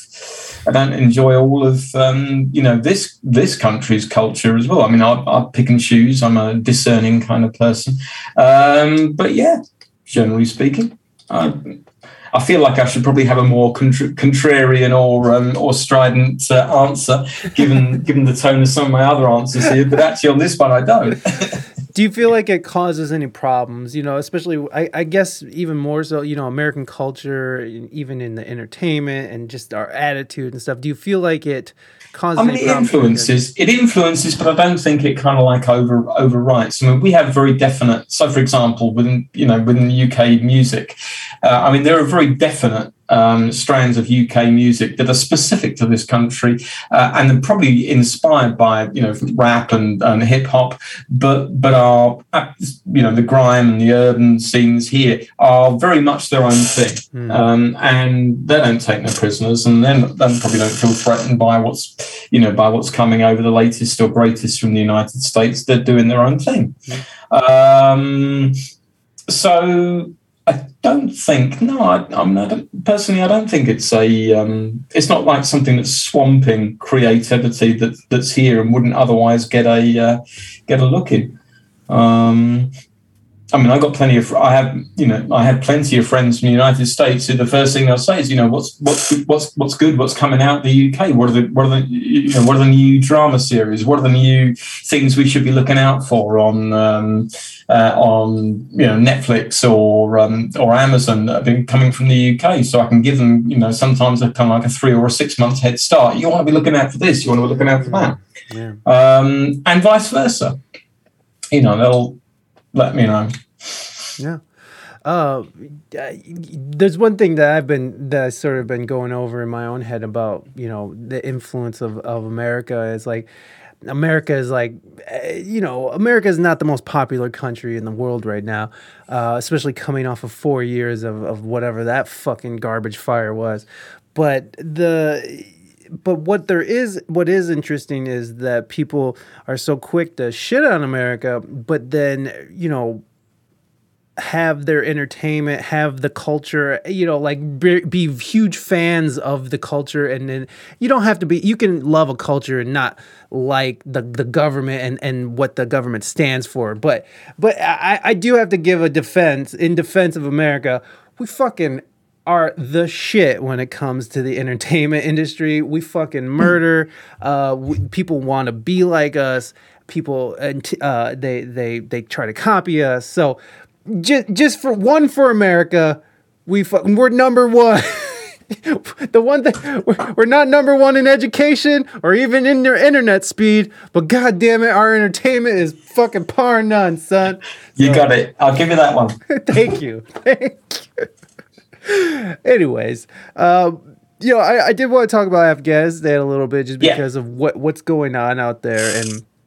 and, Well, let uh, me let, let me ask you a question. Please, so please. this is so they, because I mean I it's been I don't know I I don't know how it's being portrayed on you know on screen on news on newspapers over your way, but I mean the images over here have been shocking Oh, and yeah. horrifying It's and shocking. quite you know, absolute uh, images of you know mothers passing their chi- you know their their babies, their children up over barbed wire fences to, to save them, even if they can't be saved, even if they personally can't be saved.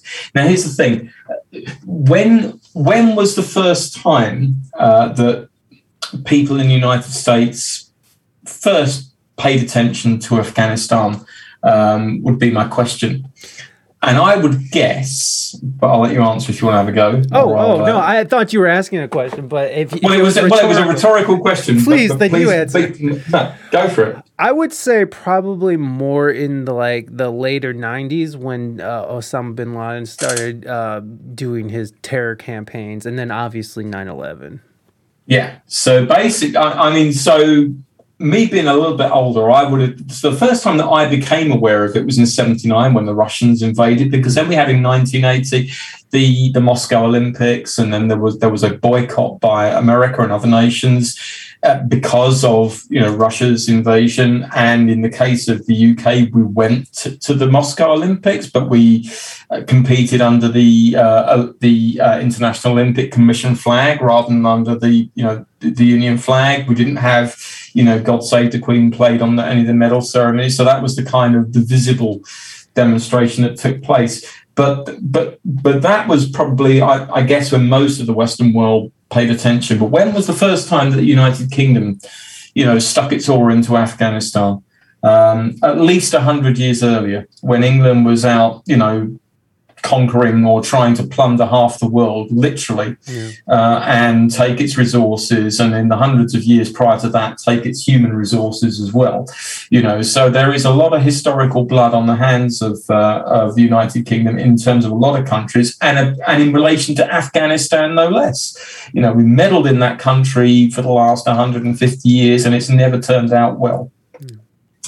Uh, the thing, the thing that you know, so how can how can we as a nation put right all of that historical meddling? And the and the short answer is we probably can't. But what we can do is stand by the commitments that we made when we went out there as part of the, you know, the post 9/11, post Osama bin Laden. Um, uh, forces uh, and spent our time out in Helmand and otherwhere and worked with um, Afghani personnel who were attached to our army units as, for example, translators, um, and made commitments to those people that we would look after them once their term of engagement or once, you know, if the, the, the UK's involvement in Afghanistan ever came to an end. And what's happening now? Uh, almost immediately, the decision was made to pull out of the of Afghanistan. Then the Home Secretary in the United Kingdom, uh, Priti Priti Patel, pretty awful Patel, um, started reneging on the commitments that have been made. You've got Afghan students who are due to come to United Kingdom universities suddenly being told that their visas are being, you know, held up, um, and I'm like, dude, why now? You know, of all the times when we should be making it easier for these people to get over here, because we said that we would make it easier for them to come over here, we're actually putting, you know, putting extra roadblocks in their way while the Taliban are rolling in and, you know, and killing anybody they don't the look of. So the thing, so, so the, the absolute fury that I feel once more towards the government of this uh, supposedly great nation is that we make these agreements and then just absolutely tear them up and forget about them because they're inconvenient. And it just it disgusts me. It absolutely disgusts me. Yeah. Um. So then, yeah. I mean, the, the, that's uh, you know, America the same. I mean, we we have our whole history of just.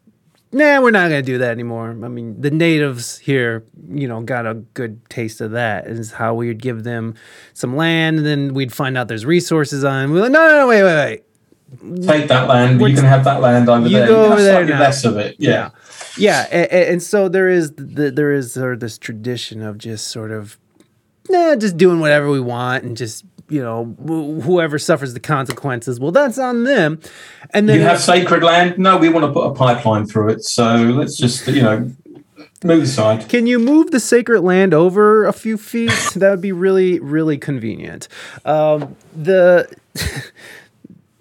the the you know, with, with them pulling out right now, and and which which I, I'm I'm all in favor of pulling out because I just I don't like I, I don't like war, and this thing has gone on for 20 years, and it was supposed. I mean, I know you just laid out way longer than 20 years, but but supposedly, you know, it. But we've been sort of fighting this war on terrorism and and it's just been this ongoing it just feels like it's more of a money pit for for it just feels like it's a money grab more than anything. It just felt like you know the powers that be the people who are supplying these uh these weapons and and they're just like let's keep this ship rolling. But it does seem like this this pullout is so strange in the way that it, it, it just any kind of promises or anything like that we made we're just leaving. People are just getting left behind. The people who are helping us were getting left behind. And something is not ringing right in my ears. And i am i'm very much into ending wars. And uh but but something doesn't seem right in this. And I, i'm not sure what it is. It just I, I don't see biden as some sort of anti-war guy especially because he's the, the way he's voted his entire career so I, I i'm not sure on what the the bigger picture is here but uh there definitely does seem to be something wrong with this picture Well, I, I, I think it would bear. There are agreements that have a, were allegedly drawn up between United States and uh, higher up people within the Taliban under a previous administration that probably bear looking at. Eh, um, the former guy, the um, the predecessor to Mr. Biden. So that's probably one area of uh, of investigation that you should look at. But I just sorry, my eye was caught there by um, vile but sober. Yeah, well, I mean, India is never a perfectly defined country in terms of territory. Afghanistan was identified as one part of India. Borders only became defined when the British came. Well, here's so another example. So there was there was um, a uh, a geographical area, and what was you, you know, and what was the, the, the, the British solution to that? Well, let's partition. So we'll partition between Pakistan in the west and India in the middle, and uh, eastern Pakistan, or what became known as Bangladesh in the east. And you know, didn't that work out nicely in terms of just leading to a few million people dying in ethnic violence? Uh, and likewise, um, in in the area that became known as Afghanistan or the Afghan um, territories back in the uh, you know, back in the 1800s. You know, we've just gone around the world. We, England, went around the world uh, and just carved up and left chaos uh, and uh, and death and destruction in our in our in our wake. And where is the where is the paying back for that? You know, it's almost like our, you know, so what is England's original sin? Well, is it Ireland? No, it goes back earlier than that. You know, we have so many original sins of places that we've absolutely screwed up around the world. And I would be one of the people, and I am one of the people who would say there has to come a reckoning for that. And whether that be in the form of reparations or whether that be in the form of, you know, we're about to go down the tubes or are going down the tubes in terms of this nation's uh, international reputation.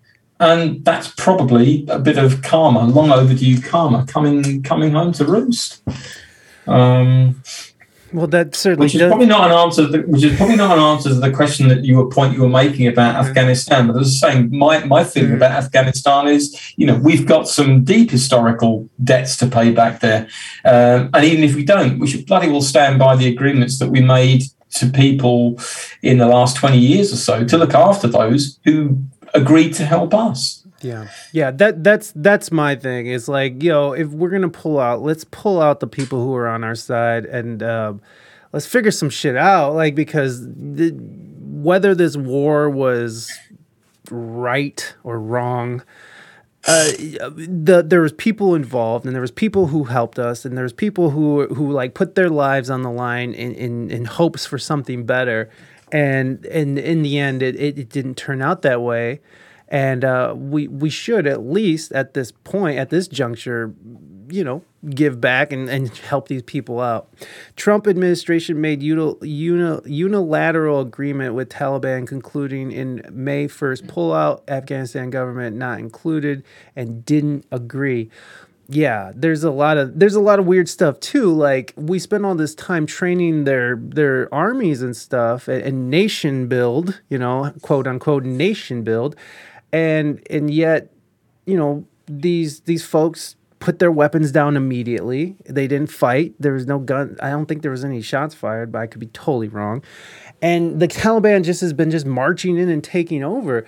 Uh, I, I I don't you know I, I don't understand you know, I, I, I just I'm not sure what we were doing over there for the last 20 years if if if this is how it concludes. And I, I don't know. Do you, do you know, Kat? I mean, besides extracting resources, which Afghanistan does, do they have a lot of resources? Do they have like deposits of like uh, Well, they grow some very they grow some very attractive plants. I understand that um, Yeah, that can be well, turned poppies. into, uh, yeah, that but can be that's turned. Right. Well, yeah, and now they now they have what is it? was it? Eighty to ninety percent of the world's uh, hair, uh, opiate trade is coming from Afghanistan now. Uh, so yeah, Hindu Kush can't do anything about it. Uh, so that that is that that is a weird thing. It, it just seems like. Um, like you know how we left all the, the the equipment over there it just seems like we're trying to come back or something like we're trying we're setting this up so we can come back and do it again um i i don't know. Would you agree with that? Would you, or am i just talking? I feel like i'm just I well, here's the thing: there isn't any. I believe in history, no nation has gone into Af- either what is now known as Afghanistan or that area uh, in history and ever come out with anything but a bloody nose. yeah um, the rationale or the justification for going in this time in that it was, you know, it was the hiding place of, um, uh, of Osama bin Laden and uh, and the, and his associates. Um, was that has that job? I mean, is is the is the perception or the or the consensus that that job is done? doesn't feel like it. I mean, the Taliban are still there, and you know, well, to an extent, his um, you know his his colleagues in uh, in his endeavours. But the fact remains that it's beyond the power. It seems to be beyond, beyond even any of the major powers to go in there and affect any to effect or facilitate any long lasting change. I think that is terrible for the people in Afghanistan who are not Taliban supporters, of which there are many. Mm. But the Taliban are too strong for them, you know, and all the time that UK and US were there, they were just biding their time. Mm. UK and US say they're moving out. Taliban says it's our time again now. So, I, do I know what the answer is? No, I don't. But I do know that we have a commitment and we have obligations to some of the people there. We can't save all of them, sadly. Um, and the, I guess my my sad feel is that probably some of those who are left behind are more fucked up because we went in there in the first place than if we'd stayed out, you know, at all. But I don't know. I kind of I want to believe I want to believe that all of that time and all of the lives lost and all of the service lost, both on servicemen lost both on the UK and the US side, and and any of the other coalition forces in there were not completely in vain. But it does kind of feel like they're just being, you know, that their sacrifices are just being, well, you know, it's our time to go now, so stuff it. You know, they died, so what? Yeah. certainly the certainly that seems to be the attitude of the UK government, and it's just one more reason for me to feel thoroughly disgusted about them. Yeah, and uh, you know, the, the the other fun part about this is that uh, we've funded the USA have has funded uh, the Taliban, and and now you know we're supposed to be angry at them again. And um, let let let let's let, let's look at our friend Hillary. I'm just interested. I want to I want to see because I know there's some confessions by Hillary Clinton. we also have a history of kind of moving in and out of Pakistan. I mean, let's remember here the people we are fighting today, we funded 20 years ago. And we did it because we were locked in this struggle with the Soviet Union. They invaded Afghanistan, and we did not want to see them control Central Asia. And we went to work. And it was President Reagan in partnership with the Congress, um, led by Democrats, who said, you know what, sounds like a pretty good idea. let's deal with the ISI and the Pakistani military and let's go recruit these mujahideen and let's great. Let's get some to come from Saudi Arabia and other places importing their Wahhabi brand of Islam so that we can go beat the Soviet Union. And wh- guess what? They retreated. They lost billions of dollars and it led to the collapse of the Soviet Union. So there's a, a very strong argument which is wasn't a bad investment to end the Soviet Union, but let's be careful what we sow because we will harvest. So we then left Pakistan. We said, okay, fine. You deal with the stingers that we've left all over your country. You deal with the mines that are along the border. And by the way, we don't want to have anything to do with you. In fact, we're sanctioning you. So we stopped dealing with the Pakistani military and with ISI, and we now are making up for a lot of lost time. Well, there you go. I couldn't have said it better myself. Billery. um, yeah. So there, there is that fun thing. I, I know Cartagena has something to say about this. So let, us read what Cartagena's got. Uh, January fifteenth, only twenty five hundred troops left. The only thing that changed in Afghanistan is that the Taliban officially came out as controlling the country. Uh, military never had an exit plan, and it was the main concern from the beginning. Afghanistan turned into cash cow and minor proxy war. Right. Uh, we accomplished all military objectives and scheduled a pullout. If the Afghanistan government and people won't fight the Taliban, and then it's not our problem. Okay, well, I can't answer for the for the Afghan people, uh, the Afghani people, but I can absolutely um, point a finger or two once again at uh, at the UK side here. Where was our uh, our foreign secretary while while the um, the horror show at um, you know at Kabul airport going down? It was on a beach in Crete, enjoying himself on holiday, um, while other people around were saying we need to be doing you know we need to be taking a lead. We need to be taking a stand on this. He was busy, you know, having his uh, having his holiday and didn't want to come back early.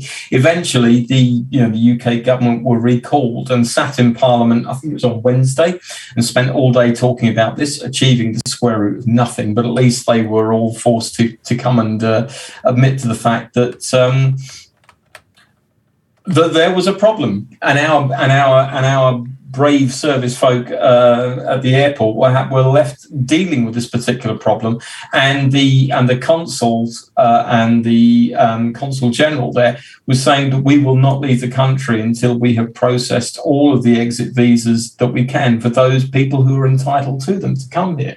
So while the government wasn't taking a stand, the people on the ground were doing what was necessary. So while I, I say I have nothing to praise and um, and admiration for the efforts of them. The fact is that they were left absolutely high and dry by the foreign secretary uh, and um, and his department in London. Hmm. You know, why is that?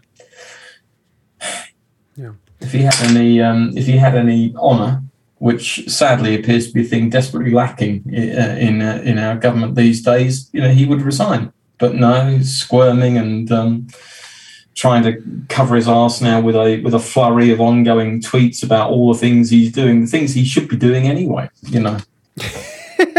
Today I signed some stuff. Yes, precisely. Today I made a phone call to my colleague, you know, to my counterparts in the United States, and we agreed we need to have a serious talk about this. Yeah, no shit, Sherlock. Um, We've come to an agreement that we should talk about this in the future, maybe. Yeah, uh, it, it, weird, weird times. Weird times to be alive. Uh, the fact that the Taliban now possesses U.S. military vehicles is dangerous. You know, I, I, I guess, man. I guess, like, I, I, I, I'm pretty. You know, like, I, that's what I was saying. Is like, why would we just hastily leave all this stuff behind? And I'm thinking from, I'm, I'm thinking from the tinfoil hat guy because that's, I can live there sometimes. Uh, but like, I just see it as just sort of a setup for the next time because it just seems like Afghanistan has become sort of this punching bag where we can just, you know, a lot of people, a lot, not a lot of people, a very few amount of people can make a lot of money uh, it, it, you know, it, it, it, over years and years and years. I mean, look at this 20 year thing that just happened uh, with the United States, and now we're finally pulling out. It's, yeah, I, I don't know. I don't know. It, it's a, it Well, does follow the money. See who, which which which private organisations or contractors made money out of the the twenty year um, you know, involvement of the of the forces over there. That would be a, would be a good place to start. And it's worth also pointing that once again historical precedent. I mean, the shots that I saw on Monday or Tuesday of the helicopter taking off from the uh, from the embassy, you know, and I'm thinking about the same shots from '75 in Saigon when helicopters were taking off from the US Embassy in, in Saigon. What happened to all of the equipment and the material, the, the military equipment that was left behind in um, in Vietnam when the final withdrawal was made? Well, I think it ended up at the time leaving Vietnam as having the fourth largest air force in the world. You know, thanks to all of these blank jets and what have you that had been left behind because they could not be they could not be uh, removed in time. So I think the you know the Vietnamese were very happy about that. You Yeah, I'm thanks, sure for, the thanks for leaving us all the gear, guys. You know? I'm sure the Taliban is uh, having a victory dance for that one, and and yeah, Well, yeah. I mean, I mean, if we just look at this simple Google search, fucking Fox News, but yeah, uh, Vice President Dick Cheney, former uh, uh, former company, uh, former President Dick Cheney uh, of of Halliburton. Uh, as vice president, awarded a six hundred million dollar military contract to Halliburton. So, you know, th- this is this is the kind of grossness that has become what has become like the war machine is like now our our politicians are coming from these companies directly and just giving these contracts right out to their friends. I mean, this is you know this is this is where it all started. This is where it all fucking started for for for this for this version of the war. Uh, you know, fucking Dick Cheney and and George George W. My God. Um, I saw some controversy about military dogs getting seats on the emergency flights out of Afghanistan. One side says human lives matter more, other side says it's highly trained military dog and the army doesn't leave troop members behind. Thoughts? I'm gonna say if it's between a fucking military dog and a baby, bye dog. Fuck you. Thank you for your service. Bye. no offense to the dog. I love animals, but I'm not gonna. If, if a little baby who's screaming and a mother who's crying to get their baby out of a war torn country, I would say fucking eat this dog. I'm taking your baby. Let's go. Okay, well, I'm going to say why not both, as the uh, as the meme would have it. You know, Why if we've not got more, pe- if we've got more people to get out, send more flights. Well, th- that too, that too. But if it did come down to it, Calosaurus, wh- wh- where's your heart lie? Why you treat me like that? why you put me on the line like that? I I'm just- a dog lover. I know. I, I I'm a people lover as well. Yeah, look, I love dogs as well. I had a dog. My last dog, I had commissioned to have it painted. Okay, uh, it's hanging on our wall. Okay, she Well, the was painting of the dog. no, not the dog. Although it would have been cute to have her stuff. I think Reina did suggest having her stuffed, but I think that would just Oh, been no. morbid. Uh, it would have been awful. Uh, I couldn't handle that. Every day I'd just be crying. Um, just like having grandma fucking stuffed. It's like, uh, no, thank you. Um, uh, Calvo, wh- what did you say? But it's the same old song and dance. The U.S. having an obsession mania against communist leaning countries. The same thing happened with giving support to uh, Pinochet in Chile, for example. Not too familiar with that. I'm fucking, I'm so bleh. Vietnam and this Afghanistan withdrawal are not the same. This was a scheduled withdrawal. Hmm, there you go. This was scheduled. So it's not the same. Uh, on military flights, you can hang you can hang out anywhere on the plane. Plenty of space for a dog and a person. That's definitely not true. Thank you, Carter. uh, it's a tricky one, but I do, do think that human lives matter more. The dog can sit on someone's lap. Yeah, fair enough. But Cathosaurus, which would you choose if you had to? A crying baby from a war torn country looking for a better life, or a, or, or a highly trained military animal? dog.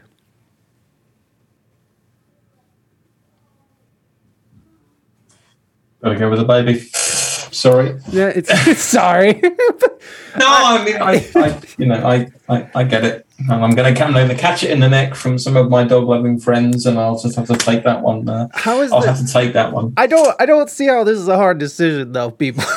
I don't know how this is hard for you guys. Uh, uh, I suggested rug, not stuff. Oh my bad. That's that's not much better right now. I'm just gonna say Huh. that that's not much better. But I'm happy with our painting. Yes, me too. It was the right move. I agree. I agree. Uh, anyone watch the JFK movie? Like it, like the old one from 1990 from the 90s, or like did they make a new one? Uh, so that's funny. Um, the guilt leaving that dog's gonna kill me. Well, you'll have to. Okay, well there we go. You'll have I'll to. take the air refueling You'll, though. you'll have to you'll have to uh, take that to the grave with you while but sober. Uh, you can hang out with the baby in the air refueling bay. Dog can have the seat. Okay. Well, um, you know what though, uh, uh, Cartagena, this was not that kind of answer. There's not. This was a either or. Okay. And where do you sit, Cartagena? I feel like that uh, that you would choose the dog. Is that right? What are you, some kind of dog lover? Are you some kind of animal lover? You want to have one as your own pet? Have it live with you in your house? Uh, those military, those military dogs can stay and fight the Taliban. I agree. They're like, go, go, go fight for our freedom, Rover. I'll keep the dog on my lap. You know what, Bob? But sober. That's not how this goes. That is not how this goes. Oh yeah, the Kevin Costner one. Yeah, I seen it. It's it's cool, but they like make shit up in that movie. Like they make up a whole character. The general. That general never existed. Uh, Kiefer Sutherland's character never existed. They just needed some sort of device for the movie to move along. So I don't care for those types of things. I got five kids. I can juggle the baby and dog in a seat. You know what, Cartagena? That's not what we. That's not. That's not what. They, that wasn't. That wasn't the question. That wasn't the question. And you're trying to do a cathosaurus on me and and and, and Oh. get out of and get out of Whoa. answering. uh, gotta run. My work day is over. Thanks for the fun stream, Robbie. Thank you so much for being here. I appreciate it. Oh my gosh. Well, I, I feel like we've covered a lot here, Cathosaurus. I feel like we've done I think I feel like we've done the Lord's work here. Cathosaurus, thank you so so much. I really do appreciate you coming on the show, talking to us, uh, you know, talking using your your immense knowledge and and and, and intellect to uh, to guide our conversation to glory. So I do appreciate that very much so. And uh, I have a wonderful rest of your evening. Is there anything you want to add, or or is there any way you want someone to contact you? I mean, we put your information, we put your Twitter and your Twitch in there. I, Yeah, to, to either of those. I mean, to be fair, I haven't done much on Twitch in the last few months, but uh, that may change before the end of October. I had a, a little musical extravaganza planned for the before the end of October. Oh yeah, yeah, But- yeah. Ge- Didn't you uh didn't you want to talk about that a little bit or Um, well, if people are, you know, I, I'm, I'm sure the word will get out before. I, I, wanted to do an, an homage to one of my favourite sing-along albums. I just wanted to do a little bit of a musical, have a bit of a musical send-off from the UK before I leave all my instruments behind. So um, we're to have a bit of, we're to have a bit of fun with an old Styx record, and I'm going to do it my way. Um, so, that sounds great. That sounds great. well, I'm it'll re- be different.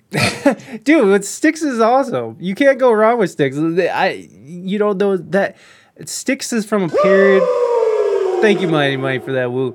Uh, Styx is from that period where prog rock was okay to be mainstream, which I don't think was Styx. Styx had some mainstream hits for sure, but I mean, like- here's the thing: Paradise Theatre is not a great record, but it's a fun record to sing along to.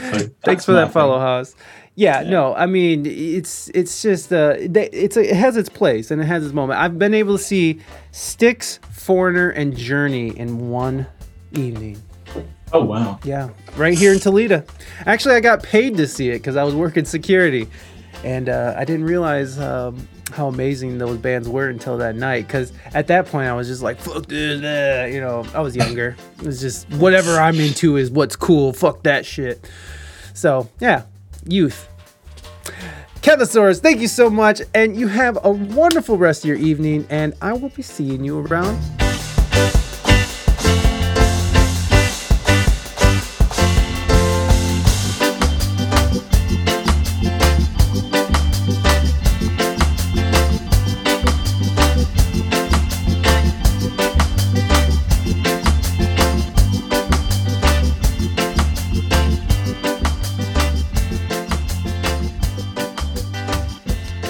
Cathosaurus, thank you so much for coming on the show. I truly, truly appreciate you and your insight into the world around us.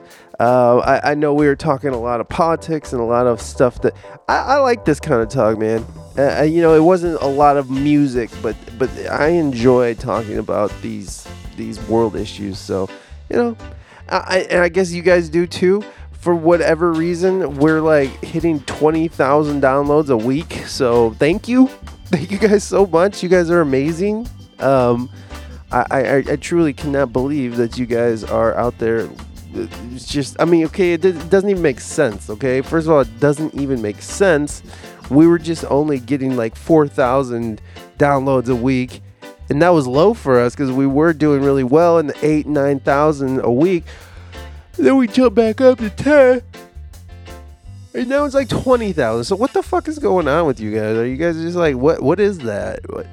I mean, I, I don't imagine it'll last long. I just feel like it's an anomaly. like, that's not how many people listen to this show. So let's just, let's just back up. Somebody's playing a joke on me.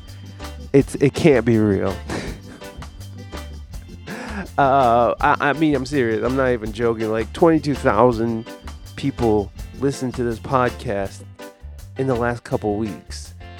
Um, that's, I mean, in one week. So I, I don't know. I don't know. It's a very strange time. Whew, to be alive, but uh, what am I even talking about? I don't know. Jesus Christ. Uh, okay, so let me just. I'm, I'm, I'm, I'm modding here for Reina on her Twitch channel, so I, I gotta keep it kind of brief. But.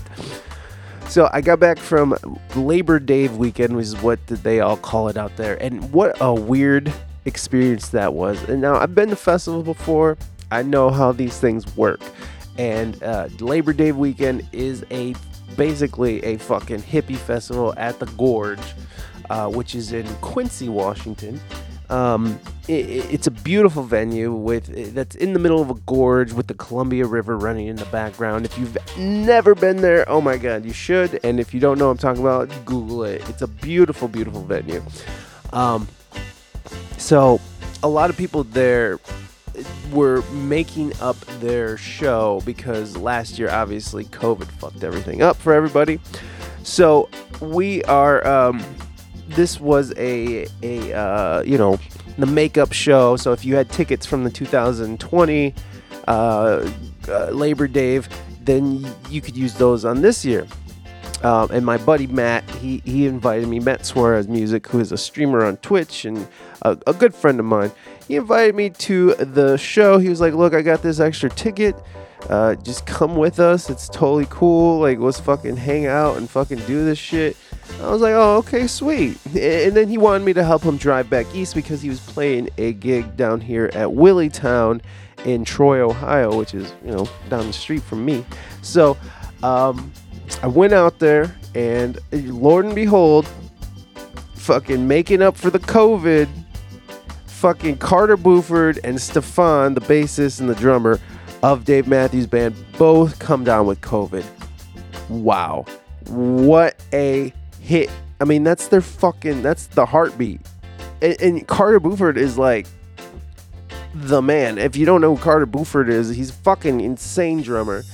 Stefan's an okay bassist. He's never been really much that impressive to me, but he's a fine bassist. Nothing wrong with his bass playing.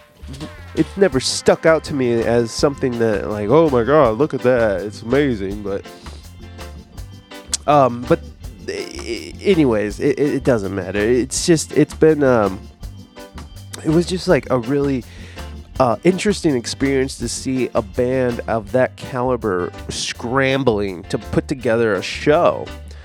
And, you know, like they basically did like Tim Reynolds and Dave for, you know, Dave did a solo, then Tim comes out and they did the Tim Dave show. And then they brought out the band minus Carter and and uh and, and Stefan, the bassist. And it just like it just it fell flat. I mean, it really did. So towards the end of the the shows, they had their keyboardist Buddy jump on the drums, which he's a fine drummer. He's no Carter Beauford, but he uh, jumps on the drums and he fucking murders. And then they bring out Tony Hall of Dumpstaphunk.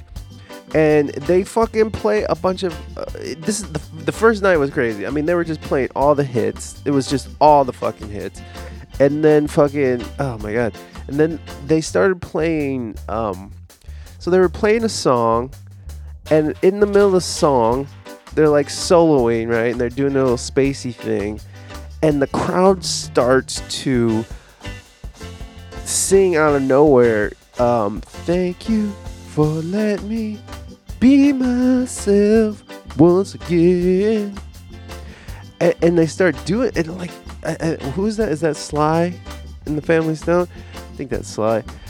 Thank you. And the crowd starts doing it, and they're doing like crazy solos over it, and like it almost, I mean, it, like the crowd just holds on to it, and it was like it came out of nowhere. It felt, and then all of a sudden, like the the band's up there looking uh, at each other, and they're all like fucking like, okay, this is what they want, and you could tell that the band did not plan that, and all of a sudden, Tim Reynolds just comes in with the riff. It's not even the right riff, but everybody knows what's going on, and it's fucking so dope. It was such a good show. Um, the other nights, I, I didn't make it Sunday night. Sunday night, I just slept. Saturday, I was really cooked on acid, and uh, I, I did not enjoy the show that much. I took too much acid to the point where I had to go drink. The acid drove me to drink. um, but I, I had a great time. I mean, the the the acid trip on Saturday night was not my favorite, but it was like a it, it, it, was a it was a good thing that I did, I guess. Um, but then I started drinking, which is not a good thing. But I had a great time. Me, Matt, and and some people at the camp. I mean, the camp, the campsite we were at were just amazing because like the people we were with, like we were with Camp Chicken Fuckers, and then I know, and then and then then Camp Awesome was like the sister camp. And holy shit, we we had instruments. We had a, someone gave me a melodica, and we just fucking ripped it. And it was cool. It was fun to be the kings of the campground for you know just for a little bit even. Um, and then uh, yeah, Sunday night I just I packed it in. I was up all night drinking and just just doing nonsense, you know, like the festival stuff. Like we spent like two hours trying to find this girl's campsite, and she didn't fucking know where she was, and she just wanted to walk around. I think, I think she just wanted a friend. We were having fun. We- You know, we're just on a mission to find people's campsites and shit. So we uh it, it was a good time. Me- it just this group of strangers wandering around trying to help each other out. It's just how what happens. And then i ended up back at the campsite and i and i ended up bringing back riff raff with me. And they're like you want to go get a drink and uh, the person was like, "Oh yeah, sure, let's go." And so we went and got some whiskey, which I told everybody not to let me drink whiskey, but that's not me. Everybody was passed out. So at six in the morning, I'm being loud as fuck with my new friend, and I wake everybody up, and everybody's just like, "Who the fuck is this person?" And apparently they were a little obnoxious, and well, I was told to get rid of the riffraff, so I had to go ditch the riffraff. Can't help it. I bring home strays sometimes. Anyways, it was a good time, and so we rolled out. Uh, I think it was on Monday, on Labor Day, and we started back east. And on the way home, I I got a big job dump that I because I was supposed to go to Willitown with Matt and we were gonna play a set and which it turned out to be amazing like for Matt and and there was a bunch of streamers there. It was gonna be a Twitch basic basically a Twitch meetup, and I'm so bummed I missed it. But I had so much work. I'm, I do work for. I, I'm doing a big editing, a video editing project, and uh, I had to come home and finish it. So I, I didn't get to go to Willie Town. So I'm so bummed because Willie Town. I mean, if you guys have been following the show for a while. I love going to festivals and talking to people on the street. On the street, yeah. I'm the man on the street. No, I like to talk to people behind the scenes, behind the stage, wherever. We've gotten some really great conversations going um, at these festivals. So I'm super bummed I missed it because it would have been a great opportunity for the show. And plus, it would have been like basically I would have been the king of the campground the whole weekend instead of just for like a couple hours at the end of the night, you know. So like, I, I just, ugh, I, that, I know that sounds very egotistical. I don't care. I enjoy playing festivals. I enjoy that. This is that's what I like doing. It's my shit. Anyways, it was a great weekend. I had a really good time, and I'm, I'm sorry I had to end. Matt Suarez music is off to uh, a friend of ours named uh, Human Jukebox, which I don't know Human Jukebox that well. I just know him enough that, you know, he's a streamer. And then they're heading down to our friends Risky Biscuit Band, which I'm super excited about. They've been on the show before. They're in Atlanta. And so uh, I'll be following Matt and seeing uh, his streams and stuff. So I'm, I'm, it's pretty cool. I'm pretty uh, pretty excited about all this this stuff that's happening. Um, you know, for Matt and. Uh, it, it was just a really good time. It was just a really good time, and and and Matt was able to link up with some locals here, and he's gonna be doing other festivals, and uh, I I mean that's so cool, man. He's just such a great networker. I know I'm dick riding right now, but it's definitely like uh, he's definitely a, a, good friend. And after this, man, he- like we were able to really connect, and he's just a good person, man. This is a really really good person, and uh, I, I really respect him as an artist and as a human being. So, uh, Matt Suarez music has been on the show several times. You guys know this. I don't need a dick ride for y'all. In any case. Um, let's see. What uh, I think that's it. I mean, you know, like all weekend I've been working, and while also this is, I mean, it was basically a FOMO weekend. I had to come home and work while my family was like riding helicopters in Myrtle Beach. They went to a, a wedding, and so I was supposed to be going to Willitown and play a show. they're going to a wedding in Myrtle Beach, but I ended up just coming home and sitting here by myself, watching everybody enjoy their lives from the internet, while I sat here and edited video, and uh, and it was fun. It was great. It, it really wasn't that bad. You know, it really wasn't that bad at all. I, I just had FOMO weekend. I streamed, you know, a few times, and it was fun. So I don't know. The, it, I, I, it- there's nothing worse than seeing like all your friends hanging out and having fun, and you are just sitting there on the sidelines like. well, there is a lot of things worse than that actually. Like I, I probably like like coronavirus is worse than that. Fucking uh, people starving is worse, way worse than that. I don't know. Cancer, that's that's much worse. that's that's worse than that too. All right, listen, I'm gonna go. I, I hope you uh, guys enjoyed this episode. I'm so thankful that you guys um, are, are listening and hanging out, and it's just so crazy that uh, we're hitting 20 some thousand people. Like, what the fuck? How did we get to 22,000 people listening in a week? What kind of weird shit is that? Oh, man. Ah. But I don't know.